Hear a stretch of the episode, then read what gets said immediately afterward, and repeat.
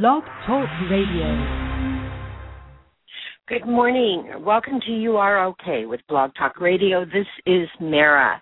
Thank you for joining me today. I am so appreciative to have those of you who are joining me on this journey to peace.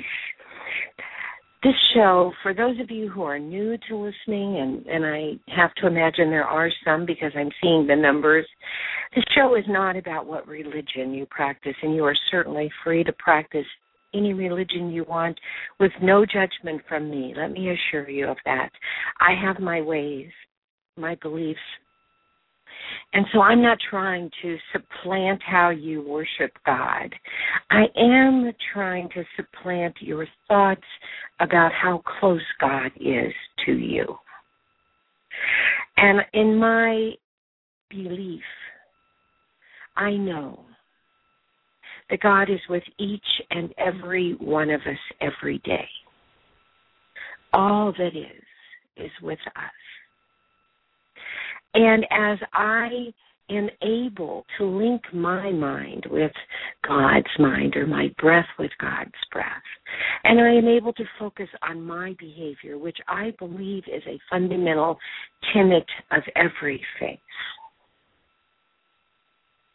as I do those things, then I am a better example of the love that I know to be God. Now, I am not sitting here as as a perfect being saying to you that I never get angry because that is not true. And that is part of what our topic is about today, inspiration from love God with the words we speak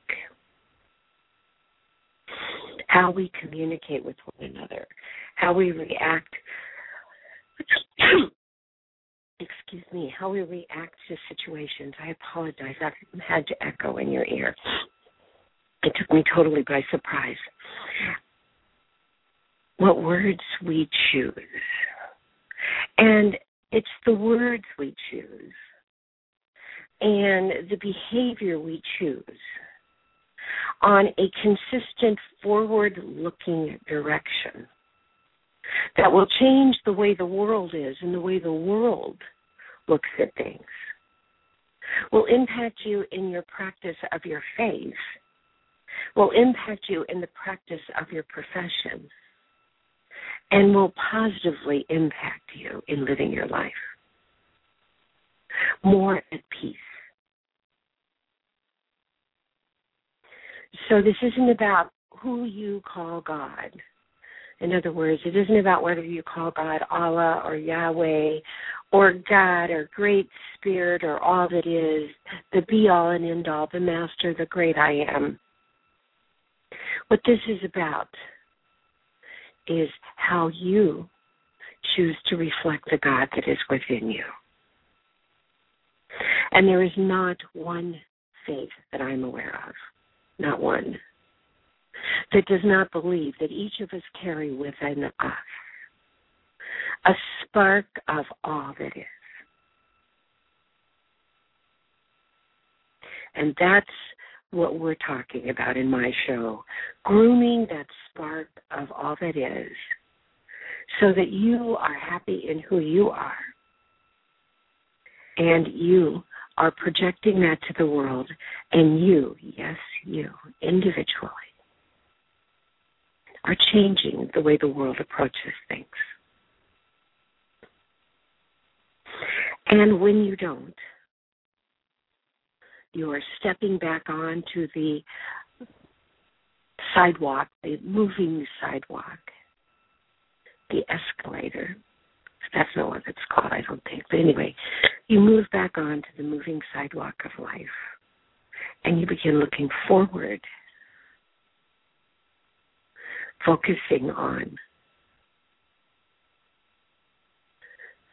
demonstrating that that spark within you is lustrous and is loving. Now, I prefer to call God love because I think just about every faith talks about the loving aim that we have. Afterlife is always described as a loving, careless place.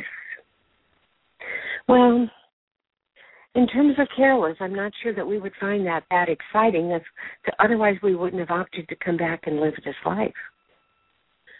Because with living this life and with having cares and with having woes and with having conflict, with having chaos, with encountering situations that aren't the way we want them to be, we are each provided an opportunity to decide who we are and react in that situation. So it gives us a chance to show the other person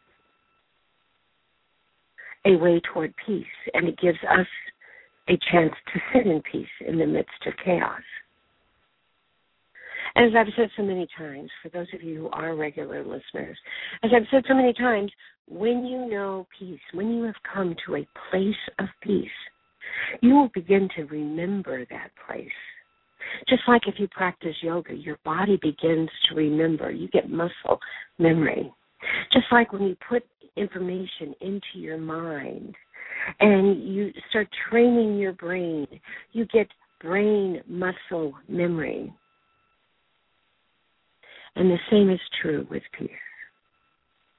Your body begins to remember what peace feels like, and it will work on its own to get to peace. It will remember what needs to be done to go back there. Now, I will have suggestions for you as we listen to the programs. Coming up in a couple weeks is forgive yourself, you know. But uh, for right now, today, and for every day, if you can keep your focus on the moment you are in, then you will have taken the first crucial step to learning to be at peace. And if you do not keep your peace in the moment you're in, and the minute you feel yourself moving into a different direction, it, the minute you feel your peace walking away, and you will, we all have signals, if after today, hopefully, you will know that you have enough control that you can take back your words right then and there, if you choose to. And if you don't, that doesn't mean you're doomed forever. It just means that you have to write a new script. You have to develop a new way of talking. You have to get rid of the angst you feel and hopefully the angst others have felt from the words that were just spoken. So the journey's a little more difficult if you don't recognize yourself and still thy tongue. But it's still possible. I know because I have been there, and I'm sure many people listening have been there. What we are going to do this morning, first thing after I've done my little prelude or segue into what we're going to talk about, is we're going to do a meditation together and we're going to join our breath with God's breath. I know, hold on just a second.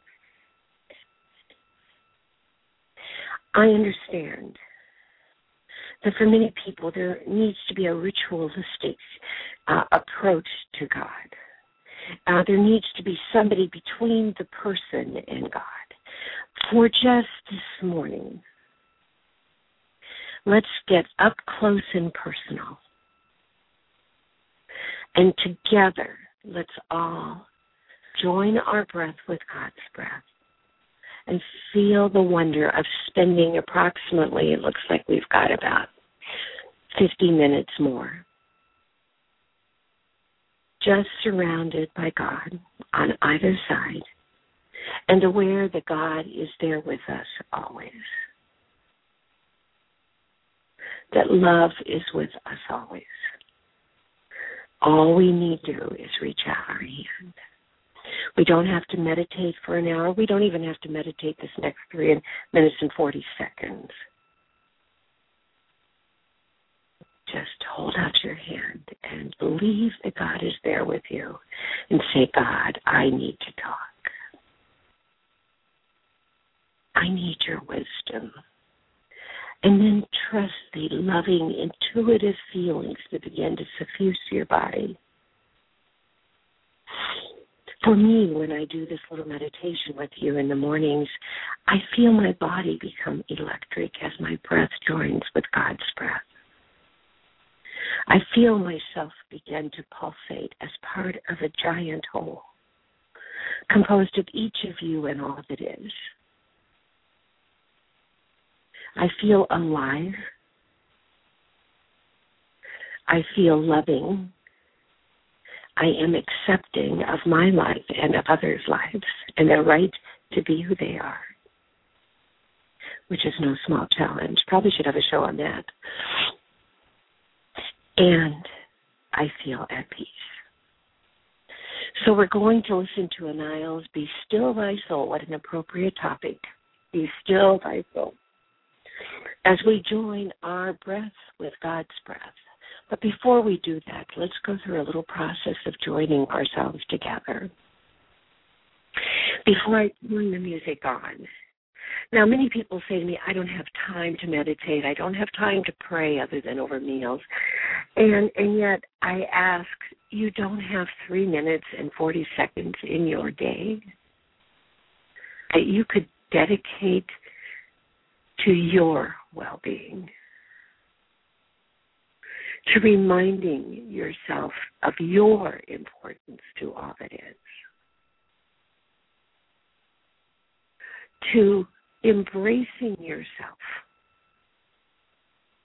in the breath of God and recognizing the vitality of the being that you are. Three minutes, 40 seconds. We'll do more than that today, but for three minutes and 40 seconds, right now, everyone meditates differently, and I am not telling you how to meditate at all. But I am going to suggest to you a breathing technique. And the reason I suggest this breathing technique is it makes it easier to have long breaths.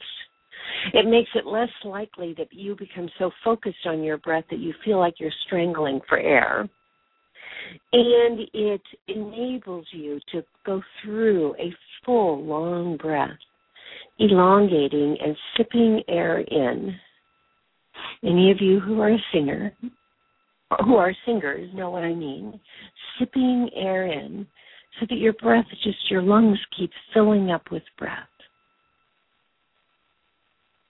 And when you eat, reach the end of that breath, and you feel this glorious union with even more fresh, rarefied air as you join your breath with God's breath, with love's breath. At that point, you are not oxygen deprived, you are oxygen infused.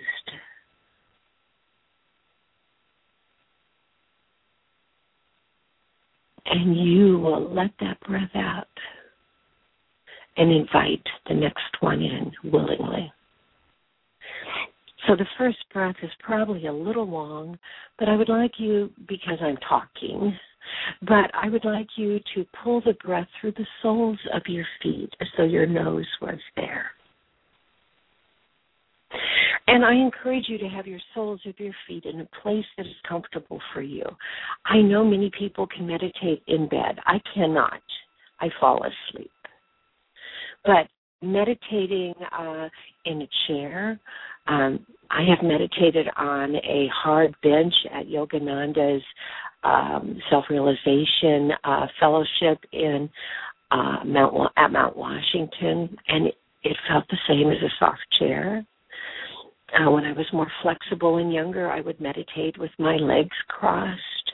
Some people meditate with their feet facing up.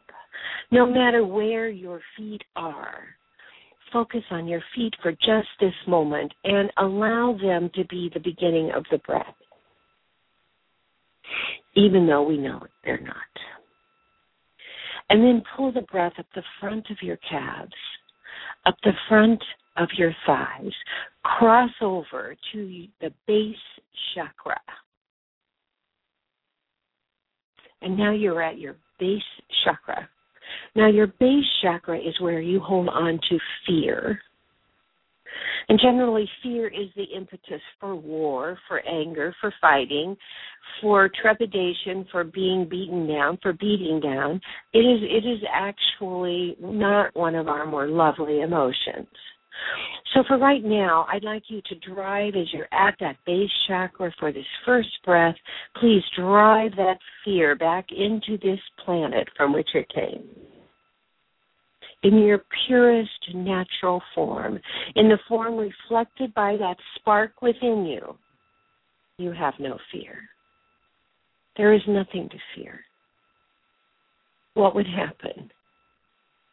You would end this life but you would not end all life. So release the fear into the earth from whence it came. And now let's keep that breath moving as a fearless breath, pulling it up through the divining rod of your body, through your chakras, going first to the sacral chakra, the zone of creativity. And as you are sitting there pulling that breath past that zone, pull in creative energy. So that now you are pulling a fearless, creative breath up into the solar plexus, the zone of healing. I'd like you to pause there, not for long, just long enough to see the yellow infused fearless, creative, healing breath move through your body and feel your body body begin to heal emotionally and physically. And then pull that breath, fearless, creative, healing breath up into your heart. And narrow back your shoulders. Put them back into a square position so that your heart is exposed.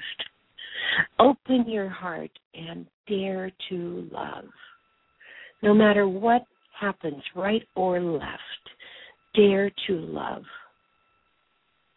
Allow your heart to embrace life, its ups and its downs, and realize that you are who you are because of all that you have lived. And you are in control of your life, even though others may be in control of parts of your life. You are in control of how you react to them. So now we have fearless, creative, healing, loving breath coming up. Keep sipping in, please. Keep sipping in. You're going to come to the throat chakra, and that is center of where we're going to be talking today. And I would like you for a moment to sit there because I'm going to give a suggestion for the meditation later, and that is that you imagine the people you have harmed with your words lining up in front of you as you meditate, and you forgive them, and they forgive you. So you are together united in a moment of love. Now pulling this create this healing, excuse me, this fearless, creative, healing, loving, forgiving breath up, you're going to come to the third eye. The zone between eyes, and there is your zone of manifestation.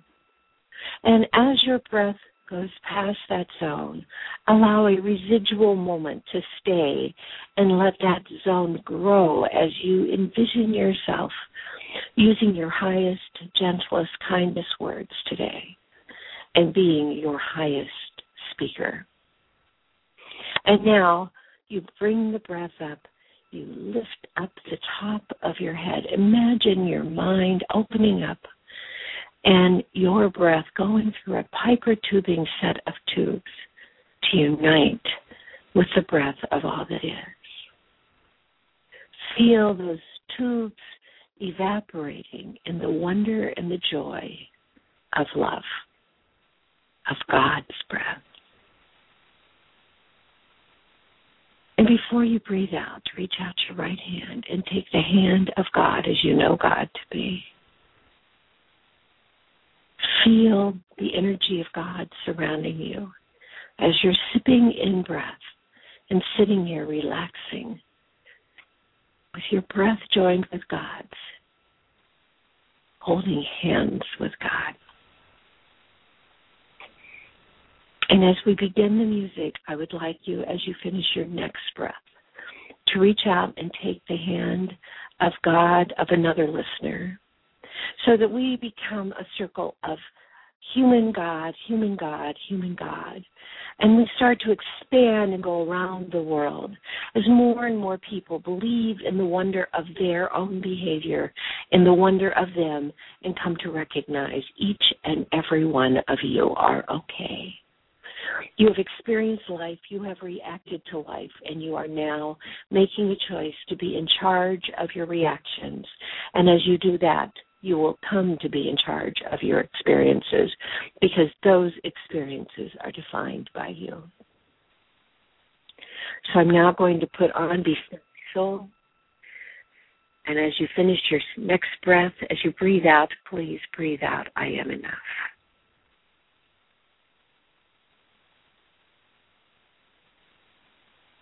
And now, Ananias, be still thy soul.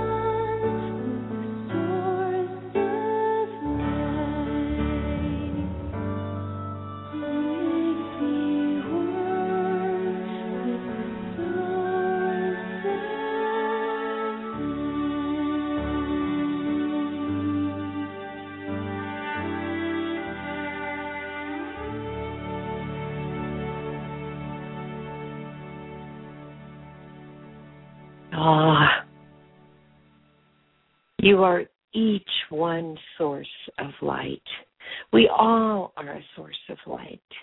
And what we need to do in some level is focus on what we are allowing our minds to become consumed with.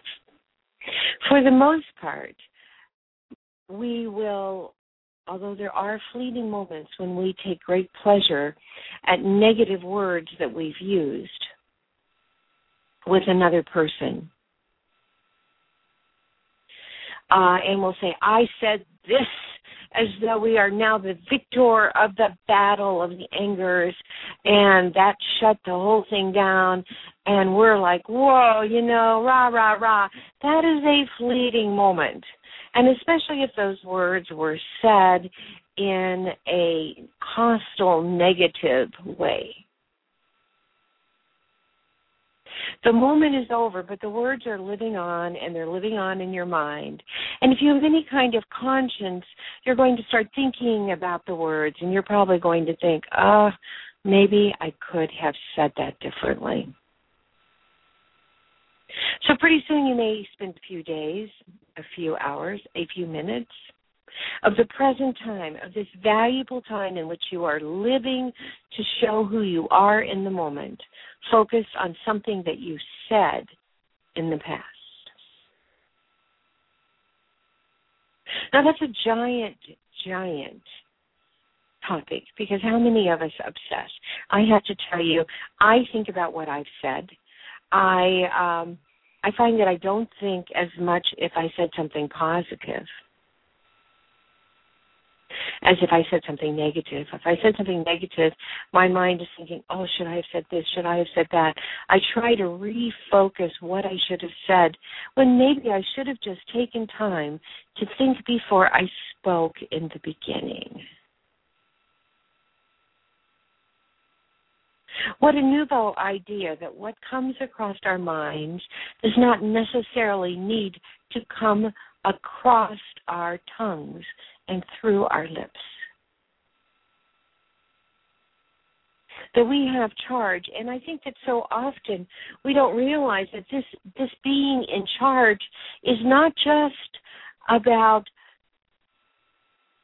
keeping our peace, or as my mom used to say, letting it be. It's not just our peace in the moment, but it's the peace in the future. And it's not only ours, but it's someone else's. Because how do we know how those words are heard?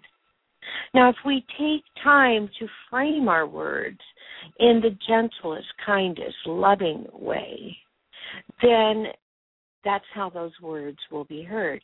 And if we take time when we hear our words as we're speaking them to realize their rough edge, to stop as we listen to ourselves, we stop ourselves and say, whoa, whoa, whoa, wait a minute. I think I've said something here I didn't mean to apply. I didn't mean to say. As we take those moments and we begin self correcting and correcting in the moment, we will alter this the fiber of that moment.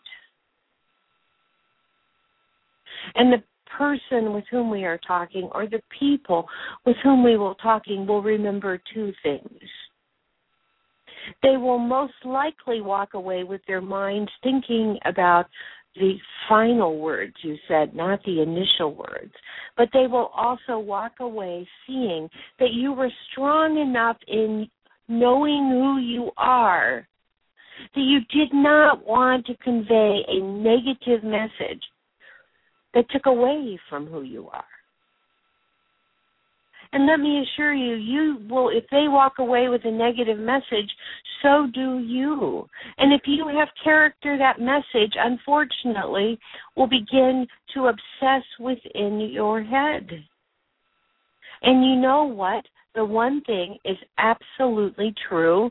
You cannot take back words once they're spoken unless you do it right then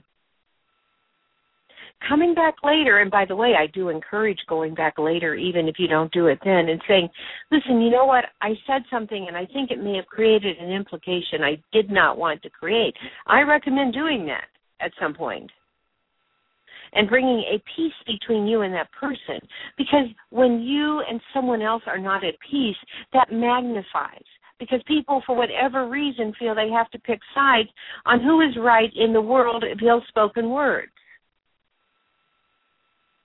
When frankly, everyone who is speaking poorly, who is using words that harm, who is using words to stab and draw blood, everyone is wrong. So have I ever been wrong? Absolutely. Absolutely. I have not always chosen the world's best words. I have not. Not in my profession nor in my personal life. I just like everyone else have seen a weak spot and have gone through and speared in my words and then left myself harmed as well as the person with whom I used the words because I regretted them. I one time read something that said uh, you can say something that you concede in 10 seconds and it will last for 10 million years. Well, maybe a little long on the time, but the reality is it will last. And as we see here, Buddha said, the tongue is like a sharp knife. It kills without drawing blood.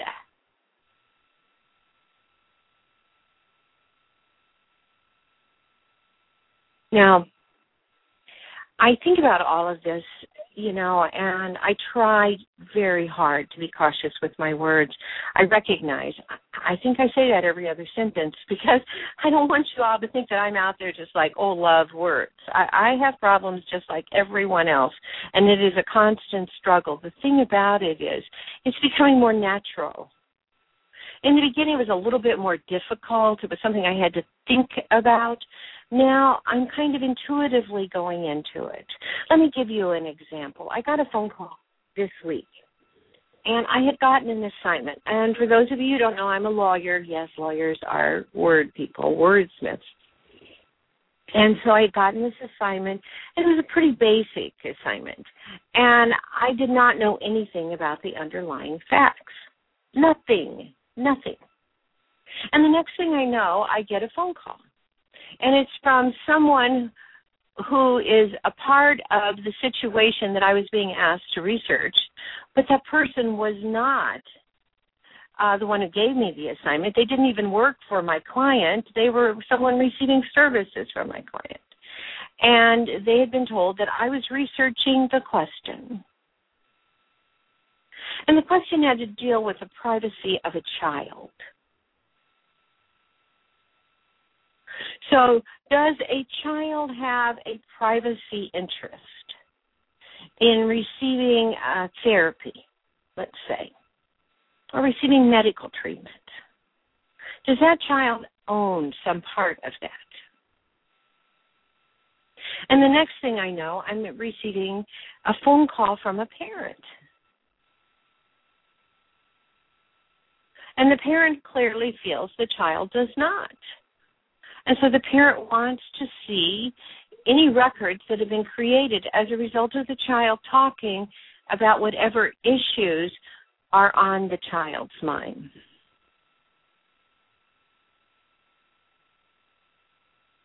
I think we can all see that that might be a very freezing moment for that child. We call that chilling in the law. The child, if his or her mom or dad were given access to the record showing what he is saying, then why the child might not be so free at saying it. So there would almost be no point in going to get medical treatment or or psychiatric treatment or whatever kind of treatment because they would face consequences with their parents potentially. Wow, that was a big question. But it was really a big question as I'm trying to research it because I also had a parent calling me now whom I didn't know from anyone. And the parent wanted to give me assurances that the child did not care that I knew that that the parent knew what was being said. I had no idea how old this child was. Uh, he or she could have been 15 years old, or they could have been five days or five months old. couldn't talk then, five years old. So I mean, I didn't know. I didn't know anything. But what I did find was that I could honestly speak to the parent in a kind, caring way. Without validating his or her right to access to the records, I could say to them, let's think for a moment. Let's step back from the situation for a moment. Exactly what I'm suggesting we all learn to do. Think and step back. If you hand the phone to your child and you ask your child to tell me, to tell my client that it's okay that you look at the records, let's just look at the dynamics of that. And it could feel kind of a calmness coming through the phone because I think the person at first thought that it was like, oh, this is great. This is the way we're going to do it. We're just going to pass that phone over. And I said, think about it. Your child wants to please. We all want to please. When any of us are placed in a situation, remember a few minutes ago I said people take sides? When anyone is placed in a situation, we tend to want to please and make other people happy. It is our nature as human beings. And so when we put someone in a situation where we're asking them to show us that they love us, we are coercing them a little bit because what happens if they say no? Why should they ever have to even think about the effects of a yes or a no.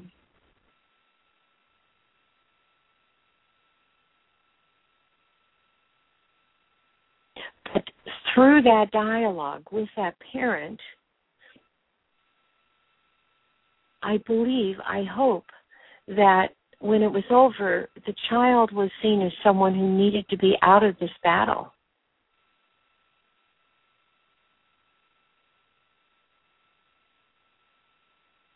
And I hope the parent was looking at him or herself as a being that had the ability to really kind of pull their child with their words, even if they never did anything physically to harm their child.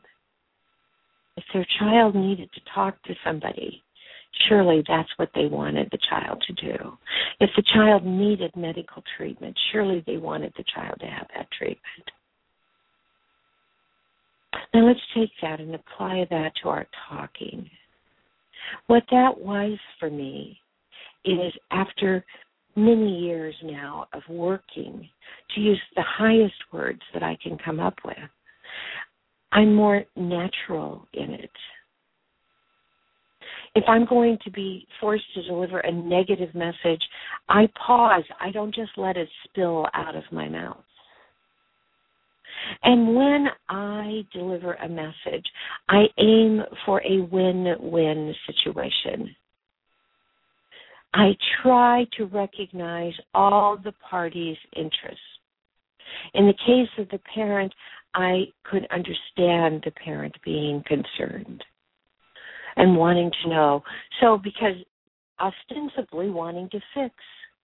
But sometimes, as I said to this parent, if you read what is said. It, it's almost impossible not to want an explanation. Well, what did you mean by this? What did you mean by that? And pretty soon, something that is designed to be ameliorative to fix because something that is negative.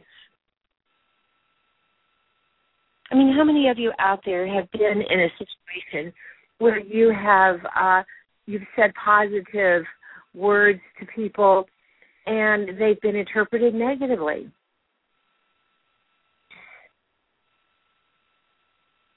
And then you begin explaining it as you explain. It's getting worse, not better. That's probably the time to say, I think we need I'm not communicating. I am not trying to say anything negative to you. And we need to agree to disagree. Or we need to uh, not talk about this anymore. We just need to put it on hold for a while. Any of those things to allow the situation to diffuse naturally before you go back in, like the hot brand that you are, that we all are. Wanting to go back in and say one more thing, one more thing, one more thing. When we're doing that, that means that we feel either that we are losing or we are winning, and in either event, we want to harm with our words. And then those words will harm the person who heard them, and they will harm each of us also because we will go over those words again and again and again in our mind. Now, I said something about a moment ago about words that are designed to complement, that aren't being heard as complimentary. Usually, when that situation occurs, we look at the person who's hearing them and we get a little defensive. But maybe what we need to do at some point is look at ourselves and the words we chose to give. And were we giving a backhanded compliment?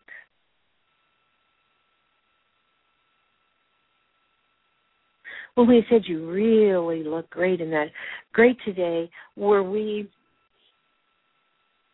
could that person have heard us say, You don't normally look good, but today you look good? On the other hand, if we would focus on what it is that's attracting us to believe that we want to tell this person something about how they look. My friend yesterday I saw for breakfast, my gosh, you look so happy. Your life becomes you. Your life as it is right now becomes you.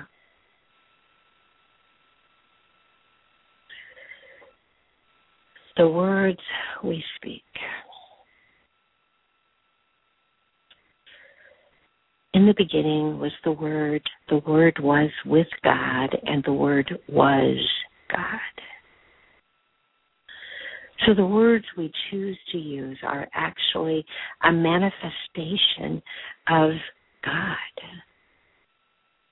If we can think about it that way, and then if we substitute for God the word love, then the words we choose to use are manifestation of love.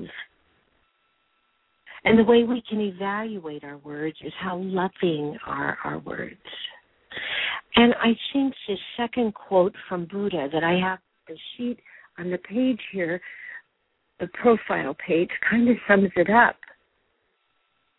Holding on to anger is like grasping a hot coal with the intent of throwing it at someone else. You are the one who gets burned. Because what happens when we use unloving words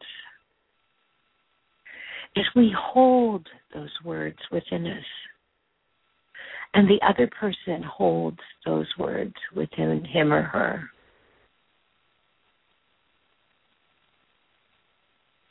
And they take on a hardness. They take on a justification. They take on self judgment.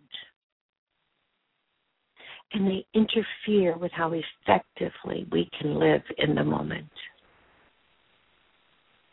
Of all of the tools that I have acquired to move toward a peaceful life, the one that is the most valuable to me is looking at the words that I say to people.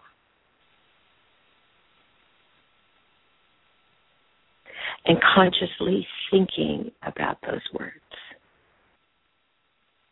It is the one that I believe delivers the greatest peace for me and keeps peace between me and others.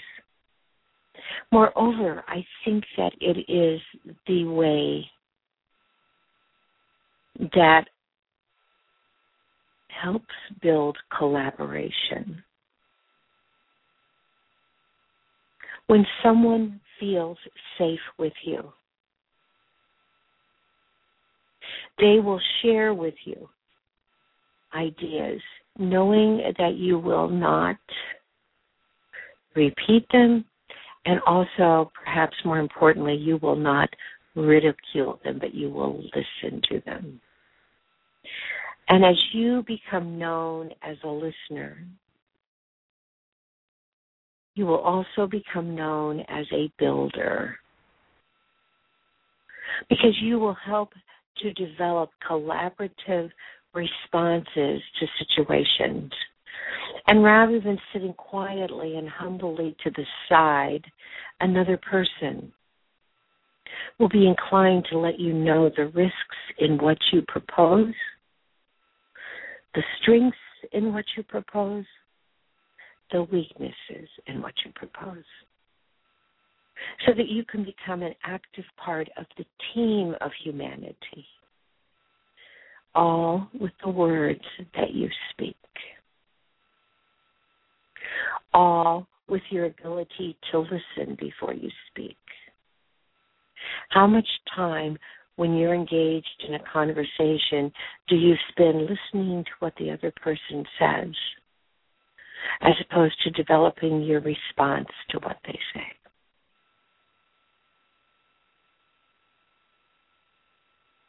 I think that's an important question.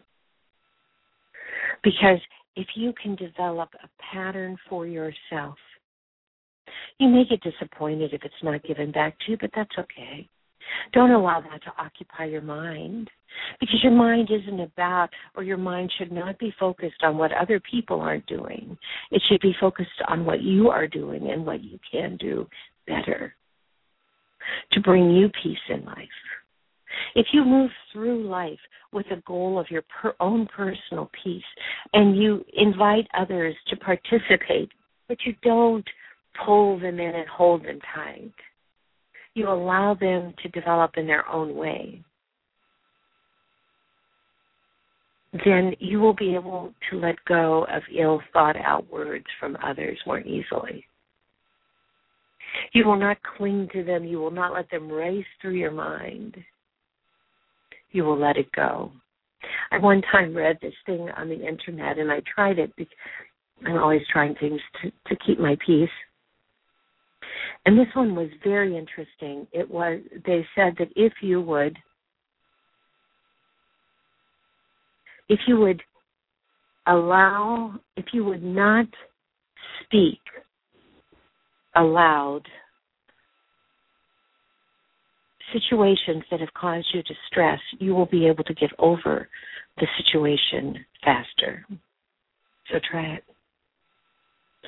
Try not talking about something that made you unhappy. Sure, you're going to talk about it for a little bit, maybe once, maybe twice. But if you find yourself wanting to talk about it the second day and then the third day and then the fourth day, you are losing parts of those days. And talking about that experience draws out negative emotions from within you, not positive. And sometimes I agree that you can become so beaten down that all you can think about is something that someone is doing to you. Somebody done me wrong. But at some point, as we discussed last time, you have to shift the focus away. And with your own words, stop people from wanting to talk to you about it.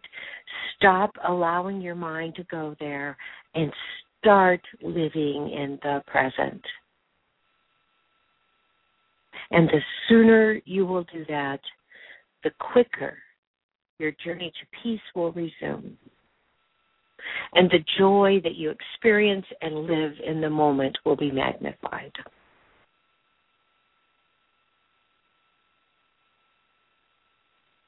You will not be carrying the baggage of the past.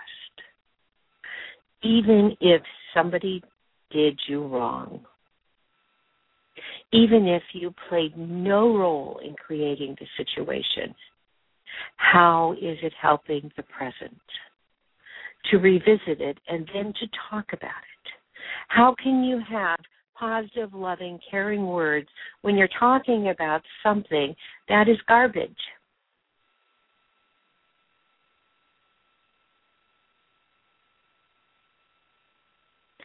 In the beginning was the Word. The Word was with love, and the Word was love.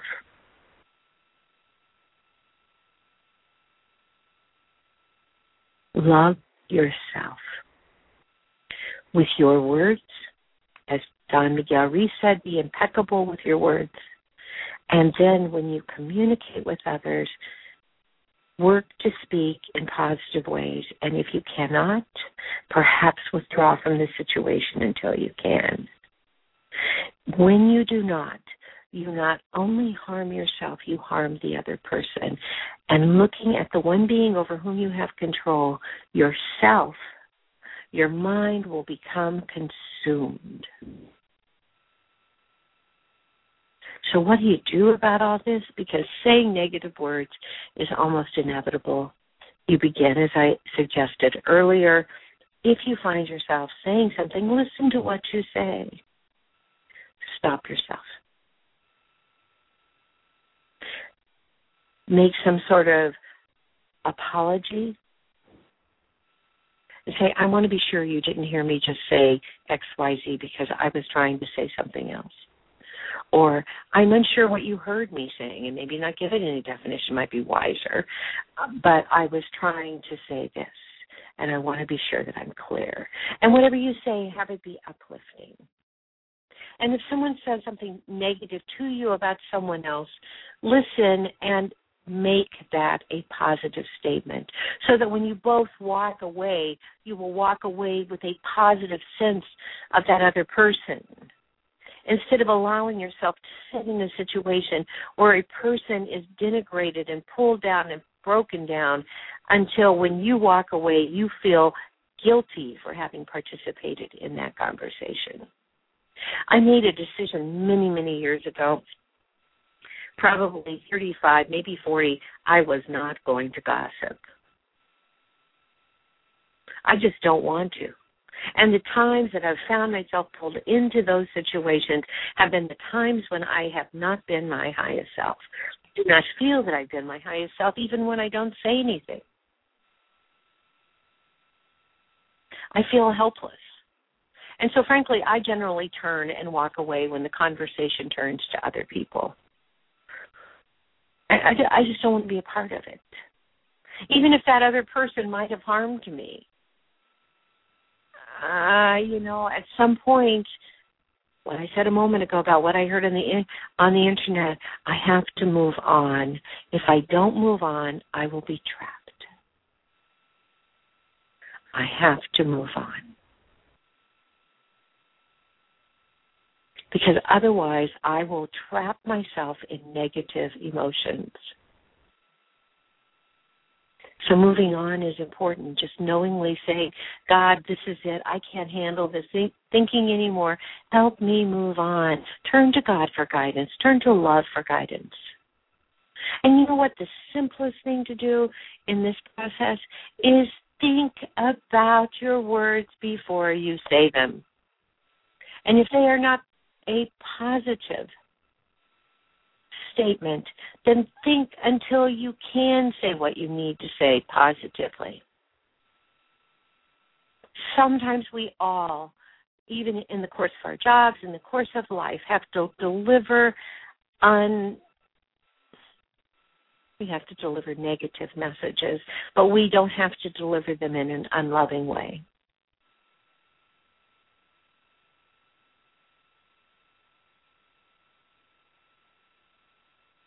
How we communicate and how we can choose words that uplift as opposed to denigrate, put down,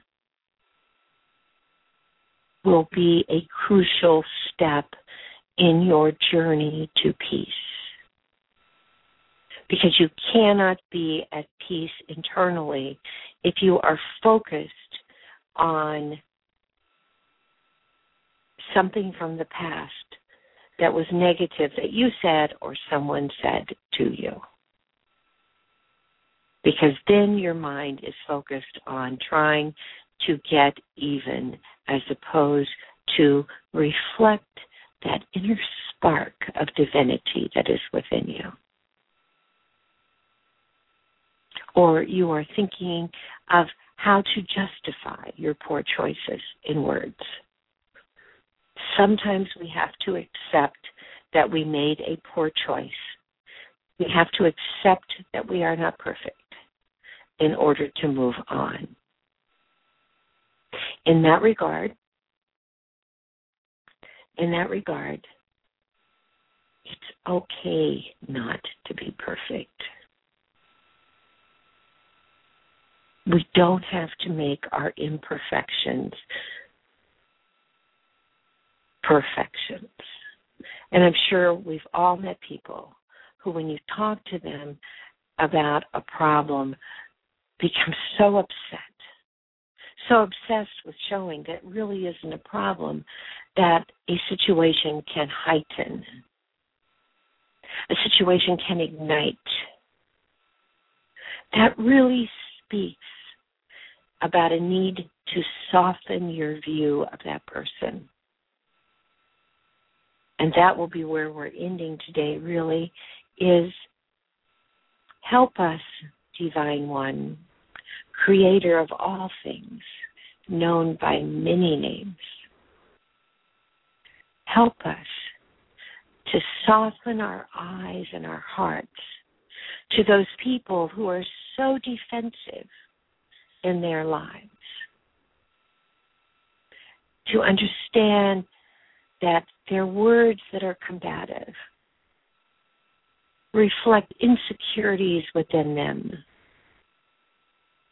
are not a manifestation or reflection of us. And to respond to them in a loving, gentle, accepting way. They may have made a mistake, but we don't have to reject their humanity.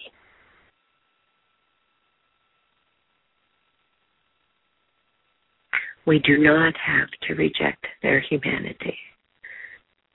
We do not. We need to learn to turn to God and let go of the negativity, whether it's poorly spoken words or other, that keeps us from peace because it festers inside of us and can block our kind thoughts, our gentle words, our loving behavior, our acceptance of others, our ability to see more in another than he or she is showing us. And yet, if we all could learn to do those things, then when we were at our lowest moment and we were encountering in response loving reactions, we would pause and rethink and readjust or adjust. So we're a team on this planet. And we can know peace when we choose our words wisely, when we act in kindness, and when we are not doing those things, we recognize it and correct, as opposed to holding on to the thoughts in our mind and keeping ourselves trapped and mired in the present in the past.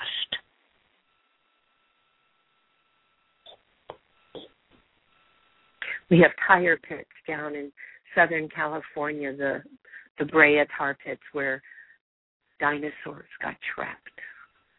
Don't get trapped in poorly chosen words. Release them, replace them, and remember you are uniquely created, divinely inspired. You do not have to be perfect. You are enough just as you are. Hold on to God's hand today as you go forth and know that you are loved, you are valued, and I am honored to be sharing thoughts with you. Peace be with you today and always until next week. I salute all of your inner divinity with namaste. That is what that word means. I salute the spark of joy and love within you. Namaste.